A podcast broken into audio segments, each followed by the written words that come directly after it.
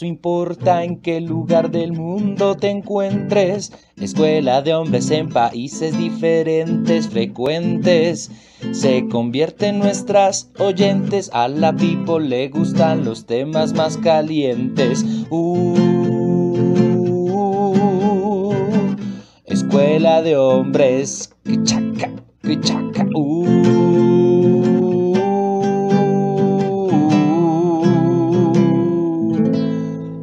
Escuela de hombres. Buenos días, buenos días, buenos días, buenas tardes, buenas tardes. Bienvenidos a todos y a todas a este, uh, a este segundo capítulo de Escuela de Hombres. Men. Buenas. Este es el momento más feliz mío de la semana. Cuando tengo la oportunidad de hacer este podcast, soy el hombre más feliz.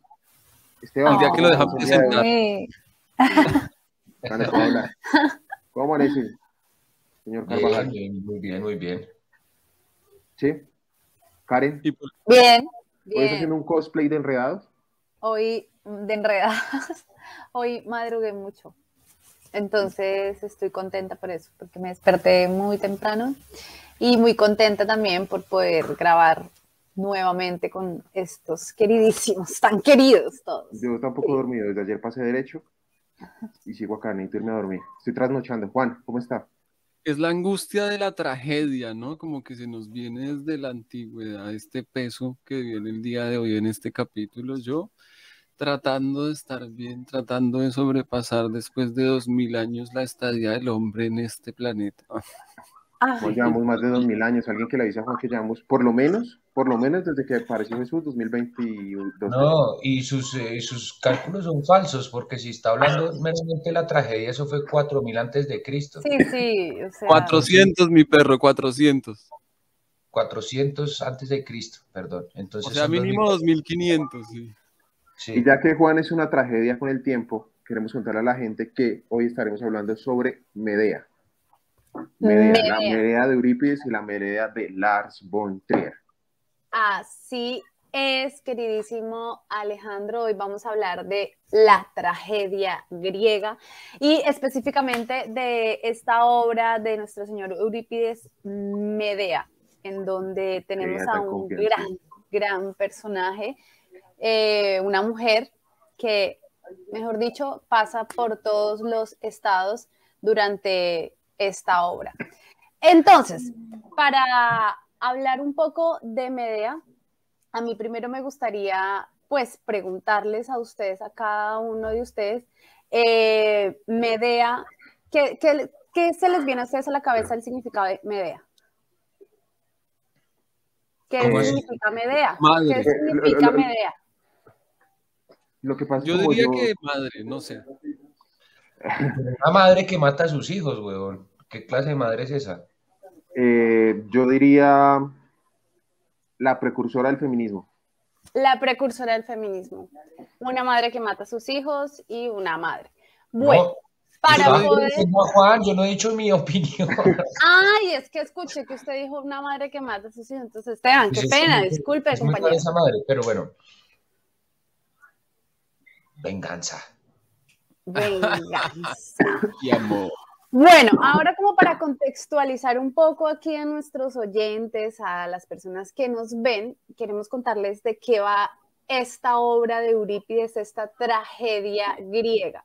Entonces, tenemos- fácil, fácil, fácil. tenemos unos personajes que iré nombrando según cómo van apareciendo entonces en esta obra. Entonces, tenemos a la nodriza, que es la persona que el encargada de cuidar a los hijos de Medea, al pedagogo, a Medea, a Creonte, a Jasón, y a, Ge- a Egeo y un mensajero también que aparecerá más adelante. Entonces, ¿qué pasa?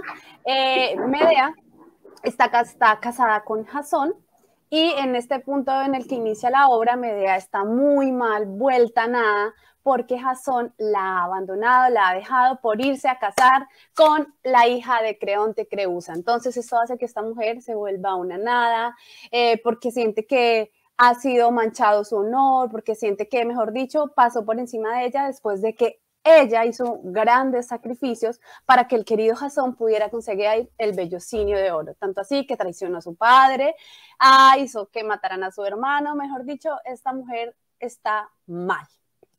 Y esto hace que la nodriza, junto con eh, el otro señor que acompaña a los hijos, pues que se preocupen mucho porque la escuchan todo el tiempo, pues como maldecir, hablar mal de Creonte, hablar mal de Jasón y como con una sed de venganza todo el tiempo.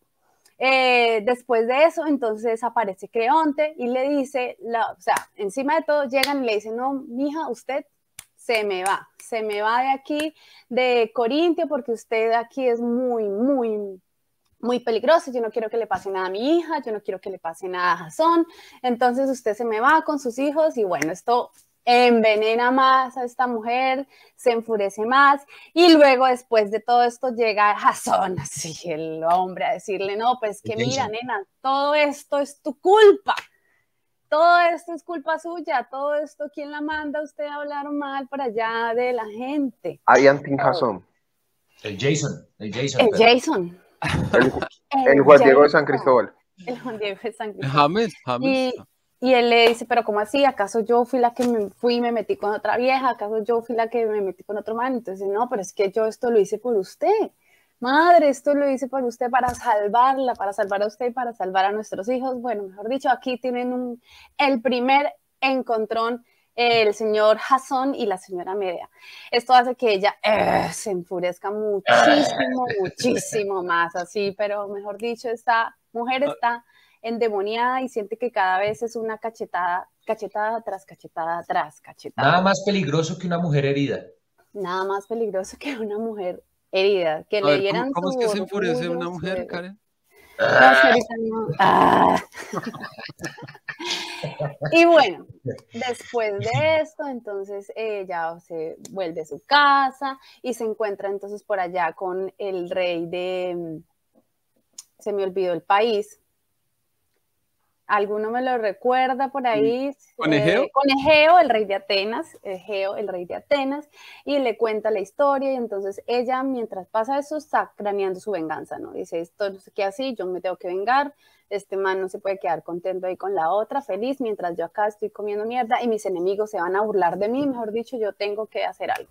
Entonces, cuando se encuentra con él, le pide que por favor, pues, eh, le dé resguardo a ella y a sus hijos, pues le cuenta la historia y entonces este man dice, no, pero ¿qué le pasa a este man? Este man es un hijo de chica, o sea, ¿cómo le va a hacer eso a usted? ¿Cómo va a dejar a sus hijos así a la deriva? Bueno, entonces él le dice que sí, le dice, bueno, pues yo le dejo ir a mi pueblo, pero usted mira cómo llega, yo no sé. Y luego entonces esta mujer piensa y piensa y bueno, y todo igual la nodriza también preocupada porque no es tantos, que no, ¿qué va a hacer Medea? ¿Qué va a hacer?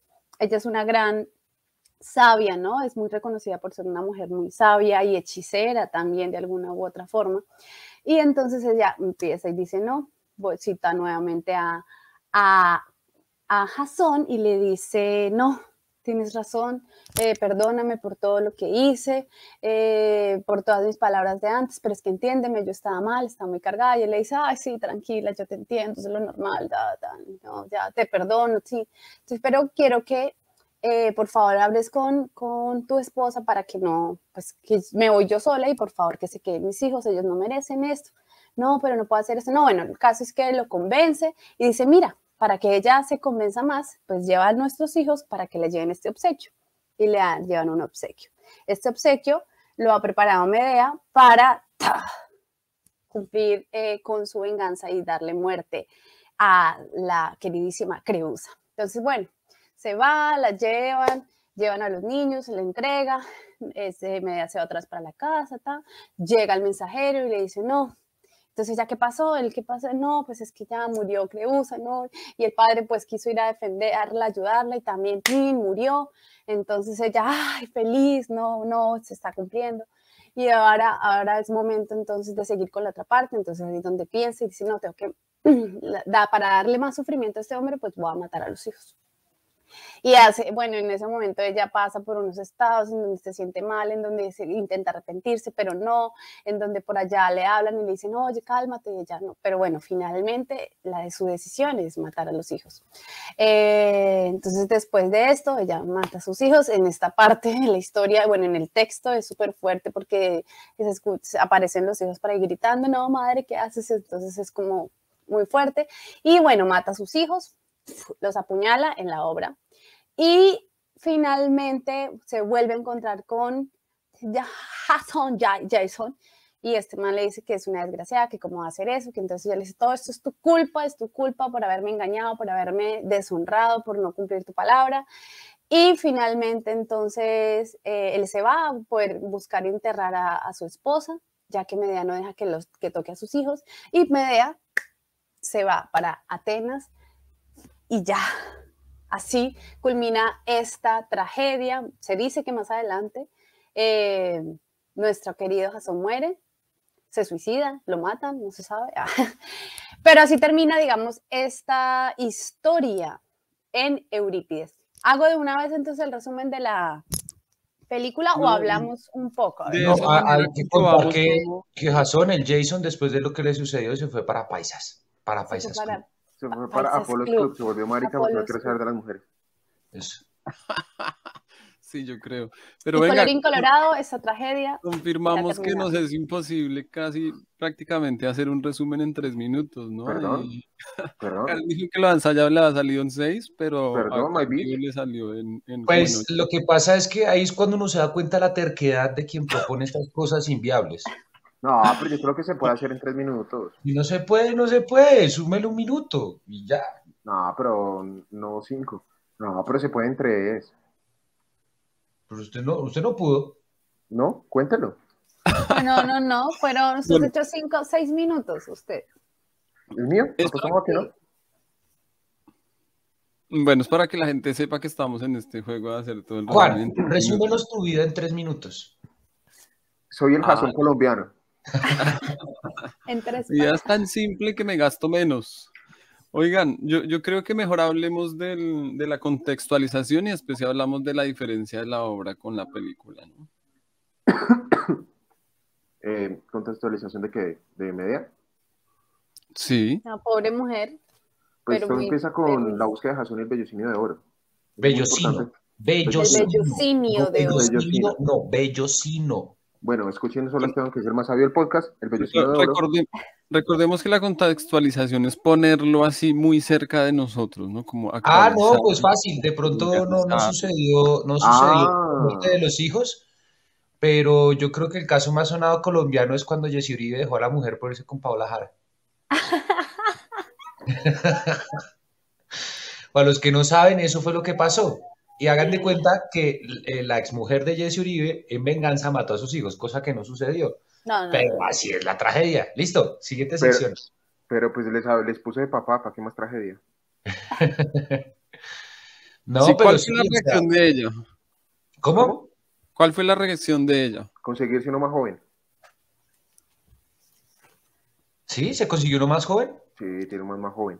Y Pero más pues es que cualquier cosa es mejor que. Uribe, parce, o sea, Sí, La media contemporánea. No, pero, pero, pero mujeres de casos que matan a sus hijos hay muchos. O Hace un par de años uno muy sonado de una señora Niva que, que incluso se tiró con el hijo. Sí, por las De deudas puente. y por ah, fuerte. Sí, eso es- lo hace un poquito particular y es que ella también se mata, ¿no? En la, en la obra mm, ella no se mata, solo mata a los hijos y después se va. Igual es muy, pues, muy igual interesante el por qué matan solo a los hijos. Eso, eso hay que hablarlo. Sí. Por ejemplo, acá lo de esta señora acá en Colombia se dice que fue por deudas, ¿no? Que ella tenía muchas deudas y no, pues como que tenía Y demasiada no, presión. y, y no, y no tenía con quién dejar al niño. Que aparte el niño, según entiendo, era como medio especial.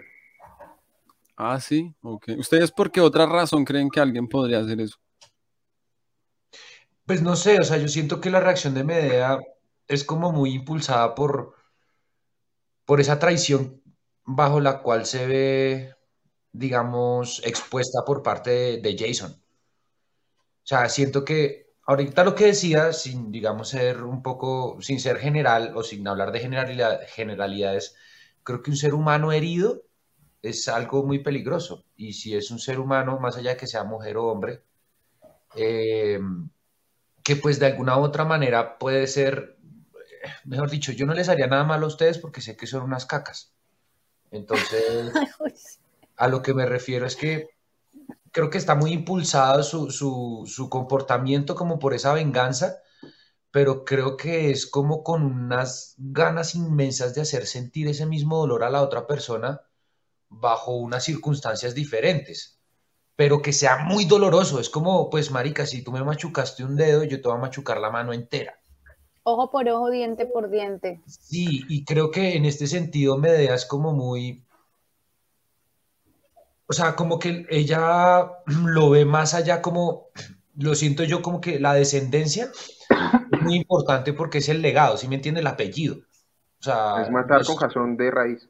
los que, exacto, los que eran herederos, digamos, hasta que él se casó con Pues no Creus, permitirle. los que eran herederos de su Sí. linaje y tal, o sea, eso no, no se habla muy bien en la obra, pero pues eran sus hijos, ¿sí me entiendes? Como, es como acabar con, ese, con esos vástagos de la vida de Jasón. Es como, tú dejaste esto en esta vida gracias a mí, pero como te abriste para la mierda, entonces, pues chao, o sea, cancelo eso, lo elimino totalmente. Es como si no hubieras existido nunca en la vida. Sí, es como el, el, el dolor también muy fuerte, ¿no? O sea, pues es que igual la chica, todo lo que hizo por, por el Jason, o sea, dejar su llevó. tierra, traicionar a su padre, Se lo llevó para Francia. o sea, La media.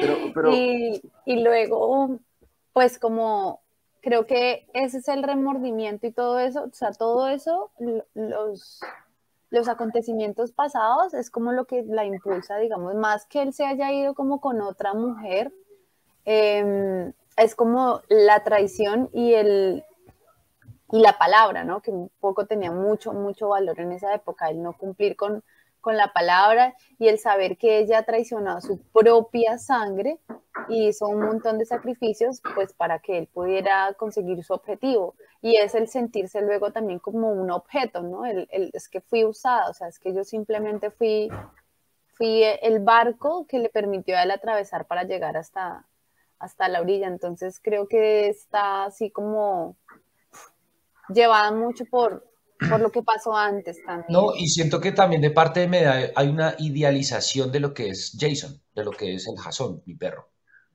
Sí, o sea, como que yo siento que en Medea se desdibuja un montón toda esa imagen y ese héroe que tenía ella ya, precisamente por la traición que sufre. Eh, Tiene que ver un poco como con la frase que yo, que yo escogí, que la, la compartiremos más, más adelante, pero no sé si a ustedes les pasa en alguna medida como que de pronto sucede algo con alguien y ese algo ustedes les, desdi- les desdibuja a esa persona por completo, como que ya uno, usted no ve a esa persona de la misma manera, es como, no lo puedo creer, o sea, ¿de verdad usted hizo eso? La desilusión. Claro, y no solamente para Medea, sino para todo el mundo, porque en el contexto mitológico el man era el héroe, ¿no? El man que ha encontrado el vellocino y había tenido toda una travesía con los argonautas y todo el cuento. yo, yo quería apuntar algo muy importante que es más del escritor de Eurípides, ese es el primero que empieza a poner el conflicto en el personaje, en el hombre, en que toma sus propias decisiones y se desvincula un poco de lo que era la tragedia griega, que era el oráculo y el destino. Y pone al hombre en el centro y es quien toma sus propias decisiones y por eso me parece tan importante Medea. Estemos de acuerdo o no, ella decide y es totalmente consciente de lo que hace. Y es su decisión y afronta las consecuencias de. Parece que ese es el gran valor que le da Eurípides a Medea. Me parece muy interesante también cómo nosotros idealizamos a ciertas figuras públicas hoy día, ¿no? Como nuestro superpresidente, que es muy perfeccionista, pero él también comete errores. Y pues pasa así con todo, ¿no? O sea, es un, es un ejemplo pueril y banal, pero hace ocho años todos amábamos a James Rodríguez y nos dimos cuenta que pues el man baila. Lo Claudia. López, lo que, le, pa- lo que pasó también con Claudia López cuando ganó y no, yo creo que ese, o sea, ese es un muy buen ejemplo, Flaca. O sea, o sea, Claudia López es el ejemplo más claro de cómo uno puede llegar a idealizar a una persona por lo que dice y luego desdibujarse por lo que hace. sí, total. Yo también, no sé, yo, yo quisiera como, uno lee esta obra y como que pone por el acto que hace como todo el peso del mal en, en pero realmente el verdadero villano de esto es Jasón Exacto. y por la traición que comete. Es decir, el man, sí, es un vividor. Pero digamos, o sea, pongámonos un momento en los zapatos de Jasón. Digamos, yo qué sé, weón, alguno de nosotros se vuelve el primer astronauta colombiano en pisar la luna. Y cuando llega, no sé, su vida ahora va a ser diferente. Bueno, es un poco superficial lo que voy a decir, sino más bien mucho. Pero imagínese que usted llega y hace, o sea, logra un hito como esos, yo qué sé, y luego llega, tiene toda la farándula encima, ahora de pronto, no sé, Santo, eh, Carolina Cruz está detrás suyo, yo qué sé. Lina. Tejero. Esperanza Se, le- se le Gómez. alumbra todo, ¿sí me entiendes? Como, es como cuando a un jugador de fútbol del Envigado lo llaman para jugar en el Real Madrid, marico. O sea, como, Pero, pero ahí está el tema también de la lealtad, es decir, el man fue pues, codicioso. Sí, yo no digo que no, pero ¿ustedes qué harían? O sea, es ponerse un poco en los zapatos del tipo. Por Obvio, más obvio. malo que haya sido su actuar, o sea, ¿uno qué haría? Si usted fuera Jesse Uribe ¿Qué haría? y No, pero es que igual lo, ¿Qué lo que haría? yo, cantante de lo música que- popular más famosa y aparte de todo la vida a usted le gusta, Y me parece guapa. pero Es- lo que es yo creo es que el Jason la tenía clara desde el principio. O sea, él sabía lo que iba. Lo que, lo que pasa es que él no contaba como con, con la inteligencia y como con esta venganza de esta mujer. O sea, como que él no sabía que ella le iba a salir como 10 mil pasos adelante. Pero él lo tenía todo así como fríamente calculado, hasta incluso a la llegada ya de Corintio, en contraste con Creonte. O sea, como que tenía un súper plan y él era el como, ay, yo lo tengo todo bajo control, yo sé lo que estoy haciendo, me las voy a ganar todos, pero o sea, a mí lo que me encanta es ver cómo también este man, sea, como realmente recibe una cachetada así, porque es un ególatra, o sea, Igual pero es como algo normal, ¿no? Es México. decir, por la reacción de Creonte, de la misma futura esposa de, de Jason, como que era un actuar normal en esa época, pareciera. Sí, o sea, creo que el asunto del machismo alrededor de las parejas de los hombres, de que tengo una mujer y luego tengo otra, tengo hijos y eso, creo que no se veía de la misma manera como se ve ahora. Y por eso tal vez para este personaje como tal, haciendo, no sé, un análisis ahí rarísimo, es como tan sorprendente la reacción de Medea. O sea, como que, uy, marica, o sea, yo creo que ese tipo también, o sea, también por eso deviene su actuar y lo que hace después, ¿no? Porque yo siento que el man tenía pues la sartén por el mango, pero realmente no. Medea lo, lo desestabiliza un montón con, pues, matando su descendencia, su linaje. No, lo vuelve nada, o sea, le lo destruye totalmente, o sea, le quita todo, todo toda oportunidad de, de seguir ahí tengo- en, en lo que le había craneado en su cabeza. Una pregunta que puede llegar a ser interesante y es qué pasa si transponemos la, la situación y los intercambiamos los roles, digamos, si es, Jasón el que el que mata a sus hijos y es Medea la que la que fue oportunista y como sí, sí me entienden, ¿no? Como te creen que tendría las mismas connotaciones. No, realmente no. Yo siento que también esto está pasado mucho sobre la imagen del hombre y de la mujer y ujú, cómo ha sido, digamos, establecida durante toda la historia, por lo menos en Occidente, que es donde nosotros vivimos. sí, Yo siento y- que y el- sido- o sea, pasa como cuando es un poco eh, popular lo que voy a decir, popular en, eh, o sea, colombiano, pero haga de cuenta, si al, al, al man lo cogen metiendo cacho, no es lo mismo que cojan a la vieja metiendo cacho, si me hago entender? Creo que socialmente va a ser, y esto no lo avalo, o simplemente lo refiero, sí, creo que va a ser juzgada más duramente la mujer por cometer, digamos, esos actos perniciosos que el hombre. Creo que vivimos en una sociedad que avala de alguna u otra manera esa, esa posición del hombre eh, respecto a lo que pueda hacer y no respecto a lo que haga, cualquiera que sea su actuar y las consecuencias que eso lleva.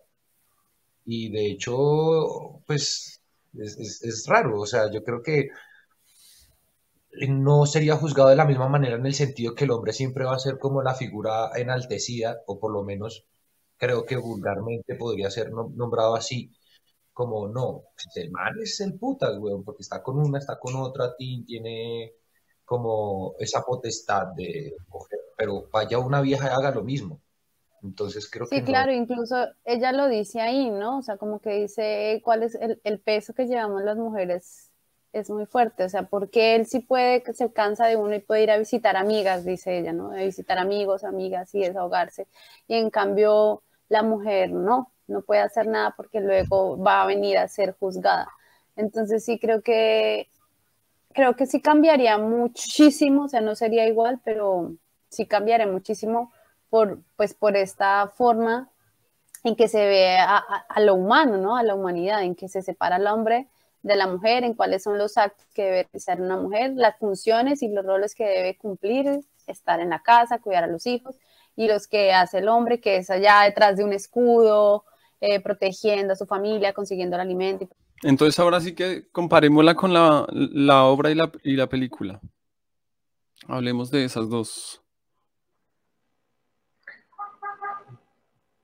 Pues a mí me parece que esta película está basada en la historia de Medea, pero tiene muy poco que ver con lo que escribió.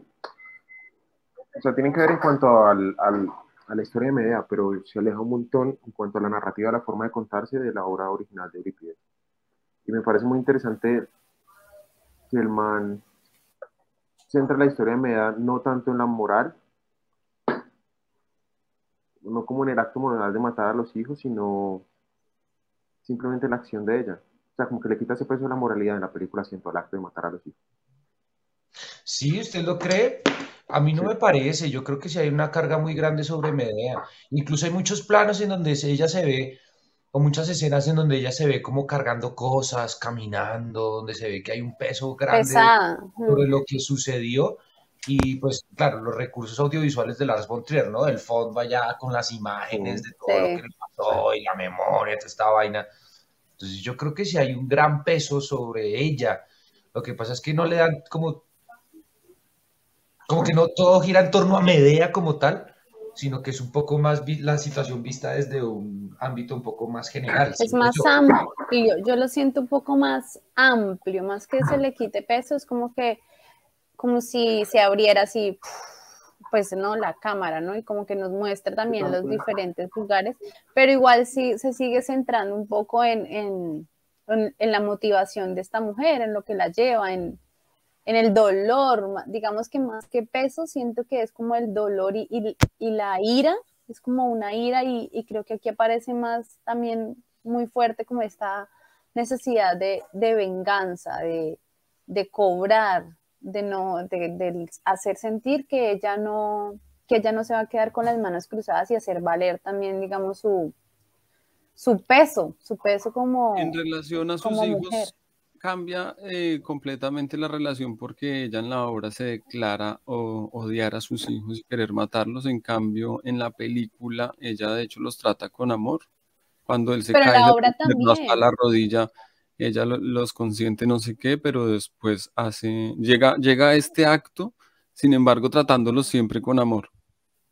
Pero en la, en la, obra igual también, lo que, lo que sucede en la obra es que ella está es como en esa balanza, ¿no? En que quiero mucho a mis hijos, pero necesito vengarme de este hombre y así, o sea, sí lo puedo hacer, o sea, sí, y además ella, ¿qué futuro también les va a esperar? O sea, como que ella pone todo en una balanza y yo no creo que sea que no los quiera, sino que pone sí, como empieza a equilibrar y a equilibrar para ver qué más, qué tiene más peso. Lo, que siento en, la película un poco es que, que, digamos, en la obra yo no lo sentí, es como, digamos, la comprensión un poco y el de, de uno de los hijos, ¿no? Que eso es, digamos, súper fuerte, pero a la vez como muy valioso en la película, es como el hijo de, yo sé lo que va a pasar, y como este va y coge al hijo, al hermanito menor y lo ayuda a amarrar y luego él mismo es el que se pone la soga para colgarse, o sea, como que ese, ese es un toque que a mí me, me gusta mucho en, la película, como esa transformación que se le da, digamos, ahí en esa relación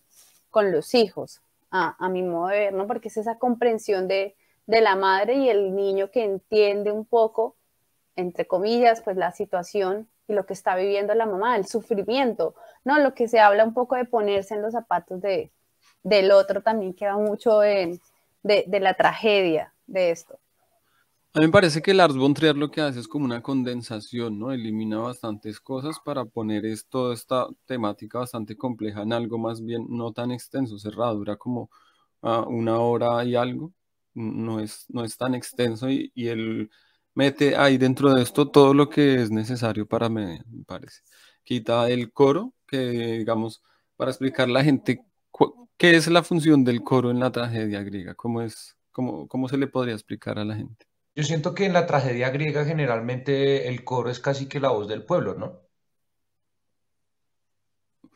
como la opinión de parte del pueblo respecto a lo que sucede con esas figuras enaltecidas de la sociedad versus el destino o los dioses o el oráculo o lo que está predestinado, ¿no? Entonces el coro es como esa opinión de parte del vulgo. Sí, son como los que van hilando la historia un poco, que dan de alguna manera, que aconsejan a, al protagonista, bueno, en, en, este caso, y que son como esa un poco esa voz de, de la conciencia que, que, se disputan ahí. Entonces sí, sería... A de cantos. Eso sería, digamos, en esa época como una experiencia casi religiosa, ¿no? Como el hecho de ir a una misa, algo así, ¿no? ¿No les parece? Pero tenía mm. también mucho de entretención, ¿no? Es decir, siento que lo sacro y lo sagrado está totalmente alejado del ocio y está totalmente alejado, digamos, de la entretención como tal. Pero lo que pasa con la tragedia griega es que incluso con las comedias, o sea, es una cuestión de ocio y de entretención y también de reivindicación de la cultura griega, de la cultura de, a la cual ellos pertenecían y como, es como, no sé, marica, perdón, pero hoy estoy con unos ejemplos así repueriles, Don Chinche, o sea, es como una muestra de nuestra sociedad colombiana de cierta época. Entonces creo que eso también retrata de dónde vienen ellos, cuáles son sus mitos, cuáles son sus personajes, eh, digamos, eh, importantes para su historia, para su cultura, y están todos puestos o expuestos mejor pues en este tipo de arte. Y creo que eso lo aleja un poco de, digamos, de lo sacro, o no sé si lo estoy confundiendo también como con un ámbito de pronto judeo-cristiano católico, porque igual las dionisacas era una vaina sacra, pero la, pero pues era con vino, orgías, eh, es, vista la religión o ese, o, ese, digamos, esa cosmogonía puesta desde otro lugar diferente al que estamos habitualmente acostumbrados. Sí, no, pues era para hablar como de ese, de ese carácter que uno tal vez podría llegar a vivir estando allí, que para mí lo hace mejor como al hecho de estar en una iglesia. ¿Algo que adjuntar? ¿Qué dice Alejandro? Lo veo pensativo, lo veo allá. No, no, lo que pasa es que, no, no, lo que pasa es que estoy hablar mucho porque, porque pues hay mucho ruido en mi casa y no quiero como interferir en el diálogo. Diga la verdad, ni se vio la película ni leyó la obra, man. Sí, me las vi, llegué a las 4 de la mañana, no dormí nada por ver la película y por ver la obra y aparte estoy dormido. ¿Qué andaba eh, haciendo anoche, Alejandro? Sí. Eh, estuve Terrible. ¿Qué les iba a decir? A mí realmente, y también decir que la función del coro representa como el pueblo, pero es como un intermediario entre, en este caso, Media y los demás personajes. Y algo, algo muy chévere es, ¿cómo se dice esto? Que me gusta de la escritura, creo, no sé si es regla de todas las tragedias, es como la forma que está escrita, que siempre son solo dos personajes, siempre es un diálogo de dos.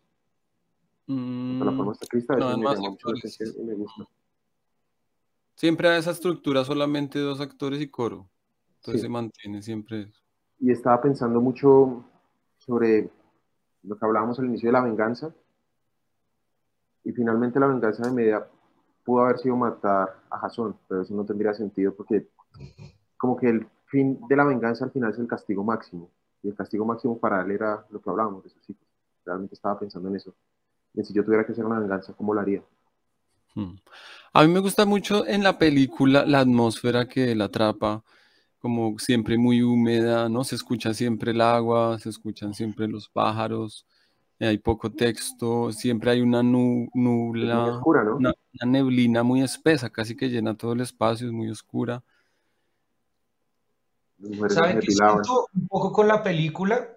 No tiene que ver, pero me recuerda mucho como este tipo de teatro ruso de principio de siglo, o sea, como las obras de Chekhov, lo que no se dice, todo lo que ocurre de manera interna. Claro, cuando llega Creonte a decirle a ella que se vaya del país y ella, bueno, le sigue, le sigue la conversación, pero al mismo tiempo está recogiendo todas esas vallas con las que va a crear el veneno para llevar a cabo su, su venganza, ¿no? No, o incluso cuando ellos se encuentran, que ella después le dice que por lo menos acepte llevar a sus hijos con un regalo, que tienen momentos muy íntimos en la película y se ven como muy amorosos, entre comillas, pero el man después paga. Para luego y, decirle, puta. culo, y se ve ella como, como rígida, o sea, como que no le pasa nada, pero le pasa todo. Entonces creo que por lo menos la interpretación de esa mujer, no recuerdo el nombre de la actriz, en Medea, siento que es muy buena. Y siento que también la muestran como, digamos, a la otra chica la muestran con el cabello suelto, la muestran desnuda, Sutil. como súper linda. En cambio, ella siempre la muestran rígida, ni siquiera le muestran el cabello, siempre se ve su rostro así súper Hasta el demacrado, final. siempre se ve como Y todo, eso, como que todo y lo que le que sucede es muy interno, muy, muy, muy interno y me parece chévere, digamos, la interpretación de la, de la, de la, de la actriz. Sí, es, es muy chévere, digamos, también como esto al final de la película, ella de alguna forma logra liberarse, ¿no? Y precisamente en eso que dice Esteban, como que en, todo el tiempo la muestran así súper rígida, súper cerrada, súper arropada de alguna forma, y al final es como se libera y sale, ¿no? Su cabello queda libre y como es como si ella de alguna manera se hubiera quitado como un gran peso de encima y gana otro, pero como que cumplió con su objetivo, o sea, como que al menos eh, dejó una marca y una huella de aquel, en aquel lugar, en Corinto, entonces es como esa liberación, a mí esa imagen me gusta mucho, esa imagen Y, de la película, ahora, ahora que Karen lo nombra, a mí me parece traer a cuento muy importante como, pues, semiológicamente hablando, lo que connota, digamos, ese, ese quitarse, ¿sí? ese despojarse, que siento yo que todo está muy encerrado bajo el compromiso de la mujer y el matrimonio y la rigidez que eso conlleva. Y todo lo que Mm. tiene que, digamos, vivir, padecer y sufrir, pero de manera inflexible. O sea, ahí está, marico, usted se casó y su misión como mujer es esta. Y tiene que, digamos, eh, acostumbrarse a eso y llevarlo, digamos, como bandera y ya lo que fue, fue. Usted verá. Pero claro, ese despojarse, ese, o sea, como que le devuelve también la feminidad un poco al personaje desde desde el lado visual, ¿sí? Como que ya uno la ve a ella como una mujer. E incluso a mí me impresionó mucho verla porque tiene un cabello así como rojizo, como que se ve muy guapa, pero no- uno nunca la ha visto así en toda la obra, o en toda la película, perdón. Entonces, como que es, es ese despojarse del compromiso o del sello de que estoy casada y tengo compromiso y me liberé totalmente y voy a hacer vida en otro lugar. Me voy para Atenas, hijo de madre. Pero siendo una mujer nueva y siendo como ella, como mujer, como, como persona, más, más que mujer, como persona, como pudiendo ser. A mí también me parece que eh, Medea en cuanto a la venganza es top, no solamente por el hecho de los hijos, sino por lo, lo anterior, el, el obsequio que le manda a esta princesa, al rey, la forma en que los acaba utilizando la magia negra es brutal. Antes de pasar ya lo de los hijos, que es algo pues muy fuerte.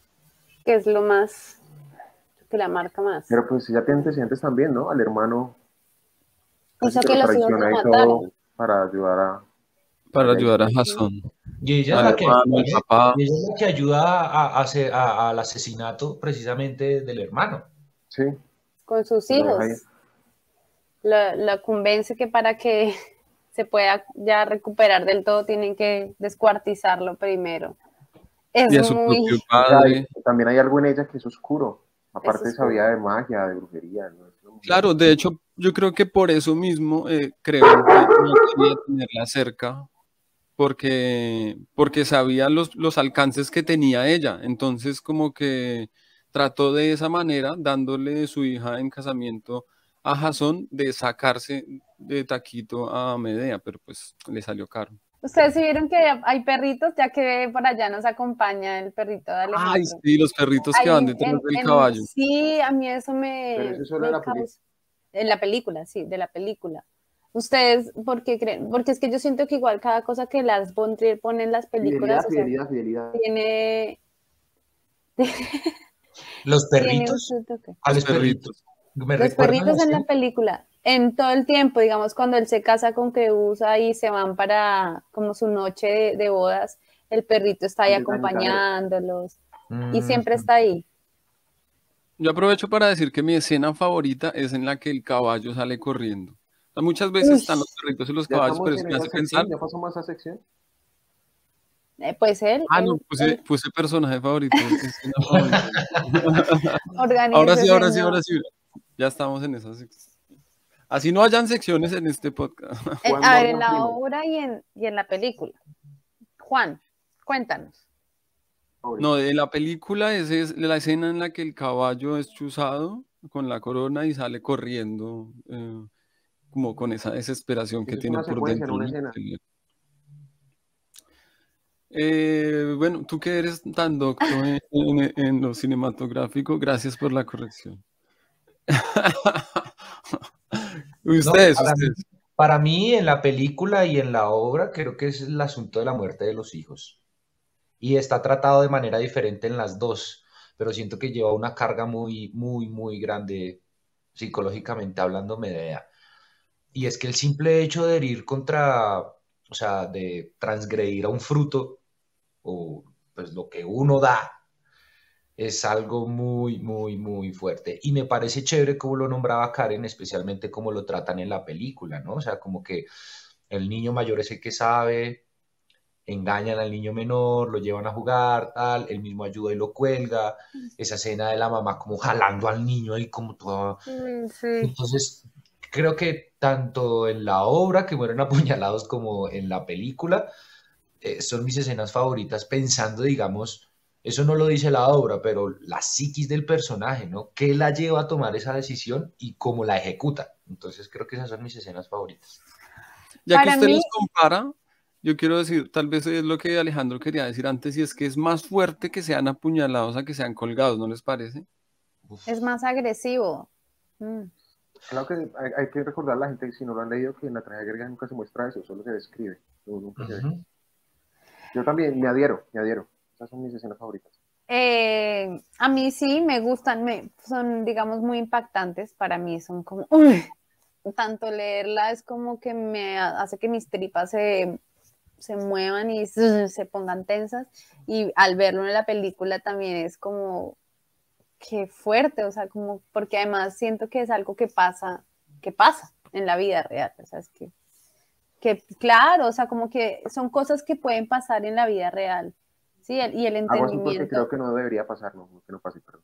Ah, no, pues sí, obviamente no, pero siento que sí. Y, eh, y pienso también mucho en los niños, bueno, ahí en mi rollo con la infancia.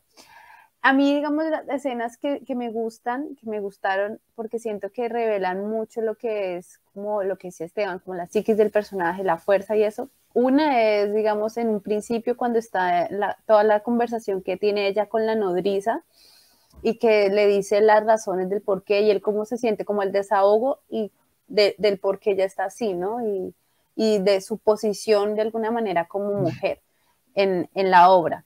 Y en la película, la escena en, en la que Cre- Creonte llega a decirle que está desterrada, o sea, como que están en este, en este lago, bueno, en- sí, en esta lagunita chiquita y ella está recogiendo las El semillas para hacer el veneno.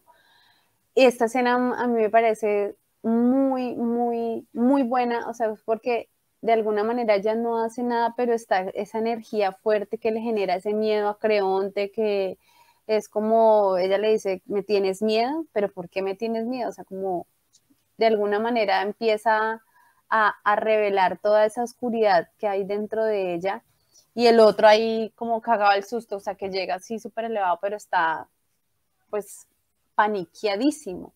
Entonces, Sí, para hay que mí tener en cuenta un poco que en la mitología griega Medea se ve como una hechicera, ¿no? Ajá, El Y todo lo, todo lo que ella ha ayudado a, en la expedición por el conseguir. es muy a, a partir de, muy de, oscuro. de eso oscuro que ella genera y la ven como una hechicera y todo. Entonces creo que los personajes a veces también se ven como permeados y, y atravesados por eso respecto a la imagen que tienen de Medea. Claro, de hecho ella después tiene un encuentro con Hércules y ella es la que lo cura de un encanto que le hicieron. ¿Eso dónde sale? Es es la versión, es la versión de Pornhub. ¿Sabe con qué quedé con ganas de ver la versión de Pasolini? Yo nunca la he visto. Pues Uy, eso es largo, marica, como una, como una semana sin carne, weón. Uy, ¿Sí? esa película, no recuerdo, es larga. Pues yo me acuerdo que nosotros no la pusieron en la universidad y yo me quedé dormido. Pues en algún punto de pronto lleguemos a hacerlo. ¿Qué? ¿Quedarnos dormidos? Sí, igual, sí. igual tengan mucho cuidado, hombres, mujeres, con lo que hacen, nunca saben, todavía una medida por dentro. Sí, sí, sí, todos tienen un asesino potencial, ¿no? En cada uno. Pues un lado oscuro, El lado oscuro del corazón. el lado oscuro del corazón. De la cama. Hablar de esa película. Bueno, ya, el personaje. Personaje No, mi favorito, personaje favorito. Mi personaje No, mi favorito es la nodriza. Jesse Uribe. El mío de ¿Por verdad qué la nodriza. Porque la nodriza sabe todo, entiende todo y simplemente tiene que callar por obedecer a su mamá. Como ese acto de resignación y eso me gusta.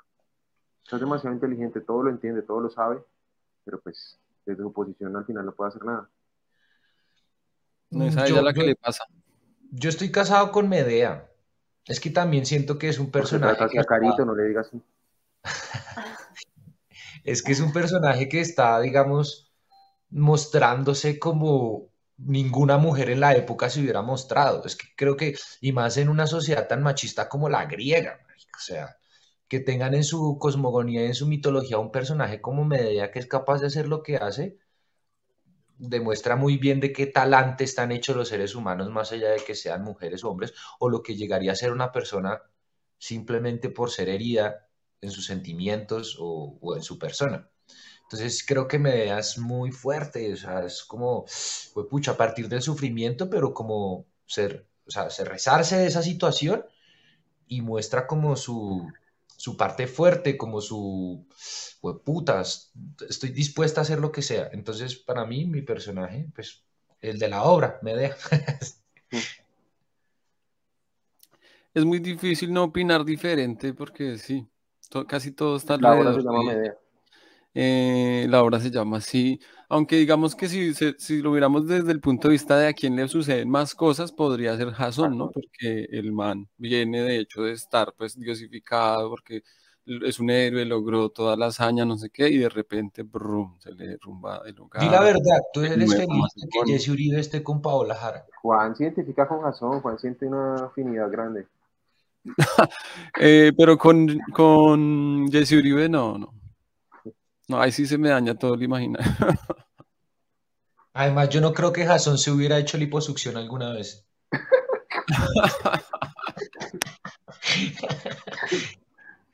Qué boleta se va a pararse a hacerse liposucción que porque está Ay, no. gordito. Haga ejercicio.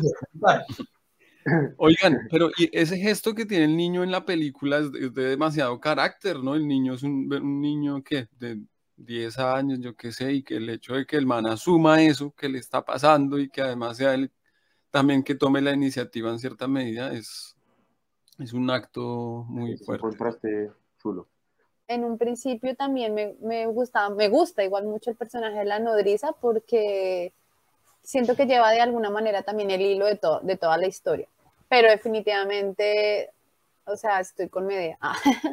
Estoy con Medea por todo lo que conlleva, eh, sí, digamos, el hecho de, de- de ser mujer en esa época y de todo lo que hace y el cómo se para también de alguna forma, lo parada y cómo no solo muestran la debilidad de la mujer, sino como también esa, esa parte masculina eh, de ella, ¿no? Como esa fortaleza. Entonces, sí, para mí, Medea, I love Pero- you y I Pero sabe, you. Flaca, difiero un poco con usted. No creo ¿Con- que la fuerza de ella venga desde un lado masculino de sí, sino de la No, no, no, fuerza eso de es- feminidad como tal. Pero eso es un, o sea, digamos que en mi forma de ver y de pensar, siento que todo ser humano tiene un lado femenino y un lado masculino. Sí, sí, no Todos. dudo, no lo dudo. Y siento que claramente, obviamente, sí es, viene de, la- de esa fuerza eh, femenina y, y toda esa carga también, pero que, o sea, lo que me gusta también, a lo que me refiero yo, es como también se muestra ese lado masculino, ¿sí? De, de, de una mujer que muchas veces se intenta opacar y, y ocultar y mostrarla siempre como, como lo sutil, lo Pero- suave, sino también como que están esas dos caras, ¿no? Ese yin yang de- gusta, del ser humano.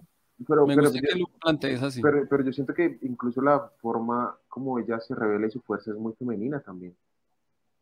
Sí, La sí, forma en que, claro, o sea, pues eh, sí, o sea, Sí, digamos mujer, o como sea, lo ejecuta, la forma en que Pero el que tipo de piensa. venganza es muy femenino, es muy... Es, sí, pero lo que yo me refiero es en su conjunto el personaje, ¿sí me entiendes? Es, es, es cómo, cómo, cómo aparece ella, o sea, el- eh, su carácter de alguna ma- forma, o sea, como lo que yo decía, el yin y el yang, o sea, como que es- está demasiado muy puesto ahí como el mostrar lo femenino y, y- y lo masculino sin ningún tipo de, digamos, de, de tabú, por decirlo así, o sea, para mí, ¿sí? Yo creo que yang no es como la maldad o los actos buenos que puede hacer, pero yo siento que es muy. Es que, digamos, también detrás de eso vienen otras cosas que, que representa cada cosa, con la, eh, digamos, todo eso relacionado con la magia, la brujería, así como, pero que todo, todo esto es más, lleva hacia, hacia lo femenino, pero también están otras cosas ahí que, que se complementan. Eso, el yin y el yang son los diferentes elementos funcionando al mismo tiempo. Por eso yo decía que me parecía interesante que digas la quiero y la odio, es masculina y es femenina, porque todos los elementos están jugando al mismo tiempo y eso es a lo que no estamos habituados. Nosotros creemos que o es bueno o es malo, pero no, puede ser las dos cosas al mismo tiempo y una más que otra en diferente medida según la situación, depende. En eso se basa Kung Fu Panda. Es la moraleja de Kung Fu Panda. Maestro Chifu. Eh, Y la frase, y la frase favorita de ustedes, por yo, favor. yo, yo, yo quiero iniciar con mi frase. Oh Zeus, que a los humanos diste claros indicios para reconocer la mala ley del oro. Como ninguna seña colocaste en los cuerpos con que al hombre perverso pudiera distinguirse. Pueda así realizarse por voluntad de los dioses tu deseo de hijos, y tú mismo mueras dichoso. No sabes qué tesoro has encontrado aquí. Te libraré de estar sin hijos, y una prole de niños haré que engendres. Tales fármacos conozco. Listo, voy yo. De todos los seres vivos y que tienen entendimiento, las mujeres somos la criatura más desventurada. En primer lugar, es preciso que con grandes riquezas nos procuremos un esposo y consigamos un amo de nuestro cuerpo. Esta desdicha es más dolorosa aún que la otra. A menudo sé que he sido el perdedor. Incluso ahora sé que estoy cometiendo un error. Fuerte. ¿Se, se, se extrapola tu vida en estos momentos, Alejandro? La verdad. Sí, mire, mire que lo lindo del buen arte es que siempre lo toca a uno, no importa el momento de la vida en que uno lea. De la vida hay algo. Sí. que- Lo lindo, lo lindo de los grandes dramaturgos es que siempre lo tocan a uno. Es verdad. Puedo decir Sabes que que la sentido. estás cagando. Siempre me toca. Juan, no me haga hablar. Eh, no, pasemos al de Karen. Decía que ya sabe que tiene un dueño, ¿no? Como por sentirse no ser dueña de sí misma, sino que le imponen un dueño o algo así. O sea, no puede ser libre. O sea, sí, ella tiene que tener un dueño y, o sea, qué peor. O sea, no, no, uno no puede ser dueño de uno mismo. o sea, es como absurdo, doloroso. Es horror. Qué malo, o sea, yo digo, es en serio y digo lo que dijo Alejandro cuando iniciamos este podcast, sí, creo que es de las precursoras del feminismo. Usted, usted no cree, usted total. que uno siempre es como algo, no- no, como que uno siempre tiene un dueño, lo que quiero decir. Algo que ¿Por lo qué? domina. Ah, algo que lo domina sí. uno. Uno siempre está Sí, preso sí. o dominado por algo. Digamos, nosotros en este podcast somos dominados por, Por Juan. malgastar nuestra vida dedicada al arte. No, mentira, no malgastar. No, no. No, no, no. Quiere, Esteban hoy quiere renunciar, ¿qué pasa? No? No, es que la verdad estoy un poco triste. Aquí donde me ven, estoy en pantaloneta y con ¿Por ganas de qué? llorar. ¿Qué te La estás metiendo ¿Qué estuvo haciendo anoche, Esteban? ¿Qué le pasó? Es la tragedia. Eh, no, no, pues nah, estaba componiendo música y todo se tornó un poco oscuro en un momento. Ya, no voy a decir nada más. Muy, muy No trágico. compongas música, ese, ese es el mensaje que me deja. Sí, como que no compongas música, no te veas con tus amigos, no tengas vida.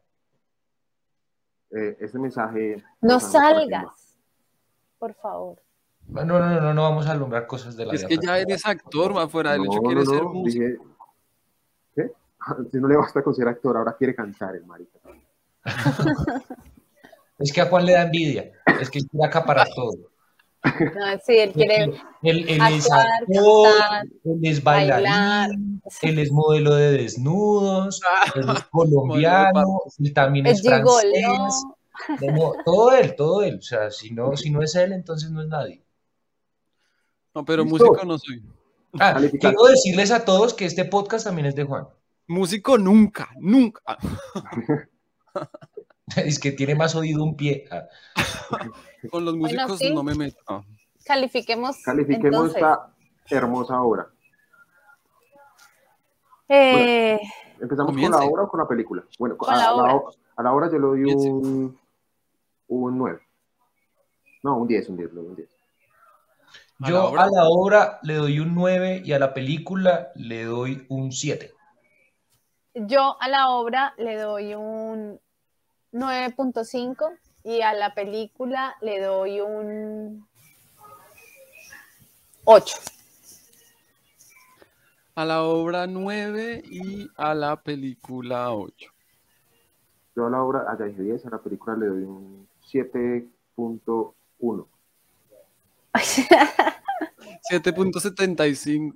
No, pues, marica, dele un 6,9. Entonces, No, quiero un 7.1. ¿Qué hago? Eso se llama precisión, eso se llama precisión. No hay, no hay- Ah, Porque a mí la película, o sea, hay cosas que me gustan, pero la verdad no. Me parece aburrido. Sí. sí, la película es difícil de digerir. O sea, es lenta. Aparte, ese, el idioma le suena como muy, muy regañado. pero el es tiempo. corta. Yo le, sí, yo le sumo eso. Pero no hay tanto que lenguaje, ¿no? Es, Es que tiene imagen. planos muy contemplativos, marica. O sea, que es como En 30 todo, Lars Trier, una puerta antes de que salga Creonte de la puerta. Es como, en todo Lars von Trier hay ese tipo de planos contemplativos. de- pero es de gustos, por ejemplo. A mí eso no me gusta tanto. Sí, ¿no? De. Sí, creo que va en gustos. Entre gustos no hay Por eso le di el disgusto. 7.1. Pero si la gente que nos está viendo les gusta ese La tipo de arte, sí, ya sí, conocen sí. a Lars von Trier, pues No, saben y, y es un tipo necesario de ver. O sea, de verdad es Sí. necesario de ver, tienen que verlo. No, y Por creo que favor. también, hablando, digamos, de la vida cinematográfica de Lars von Trier, yo tengo que confesar que la película no la había visto antes. Pero uno empieza a identificar también cómo se va desarrollando el estilo y la manera de hacer cine de Lars von Trier. Creo que esto es Sí. como un- un- una de sus primeras pelis y deja ver muy bien de qué va a ser toda su cinema. Del 88. Sí, no. A, a mí se fue Esteban. ¿Qué tal, ¿Qué tal Lars von Trier sea la reencarnación de Eurípides? No, no, Juan. Oye, no, no, no. Creo que está llegando el momento de hacer el cierre, más bien. Es hora de ir despidiendo este podcast ya Pasemos a la sección de especulación. Parece- Especulemos acerca de todo esto. ¿Qué- Creo que deberíamos especular sobre qué vamos a ver en nuestro próximo podcast. Bueno, sí, amigos, amigas. Nos venimos con algo más nuevo, más reciente, más digerible, más aceptable. ¿Digerible? Sí, ¿Por qué? Esto también, todo es porque es más actual, más actual para nosotros. De pronto hay mucha gente que cuando les hablamos de media dicen como que Oh, ¿de sí, dónde es sale eso? Bueno, es verdad. Bueno, Para- todos. Aquí, No, hable, favor, hágale. no, está que se no, habla. No, no, usted no ha hablado, yo he hablado mucho, hágale, hágale. no, lo, que pasa es que es mi personaje favorito. Uno de mis Oh. dos personajes favoritos en la ficción y los cómics. ¿Qué es? Eh, tan, tan, tan, tan. Vamos a hablar sobre, como le dicen en España, el bromas. El broma. El broma.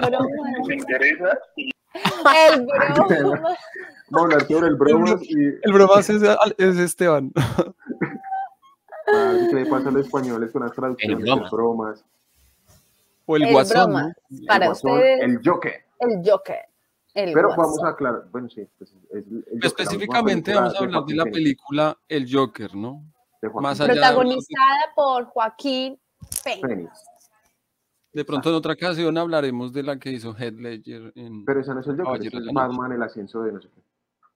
Entonces, queridos, queridas, ¿Listo? si quieren ir adelantándose para que vean esa película y podamos acá hablar un poco. Ustedes pueden también dejarnos sus comentarios, sus preguntas, besos. sus inquietudes, sus besos, sus halagos, sus odios, de lo que quisieran también hablar eh, sobre esto. Así que Juan, entonces, ¿cómo nos despedimos hoy? Y si conocen a alguien que le encante el Joker, díganle, hey, vea esta gente, va a hablar del Joker. Píllesela, venga a escucharnos, acá vamos a estar la otra semana. Eh, nada, eso, pasen, pasen amor ah, y pasen esto a gente que le interese, los queremos mucho. Nos vemos dentro de ocho días para seguir jugando, dejando nuestra memoria en estos archivos. Ya saben, vale. activen Chao, la chao. campanita, Hombre, síganos en. Instagram, Facebook, Sin Acto Colectivo. ¡Uh! Love, love, love.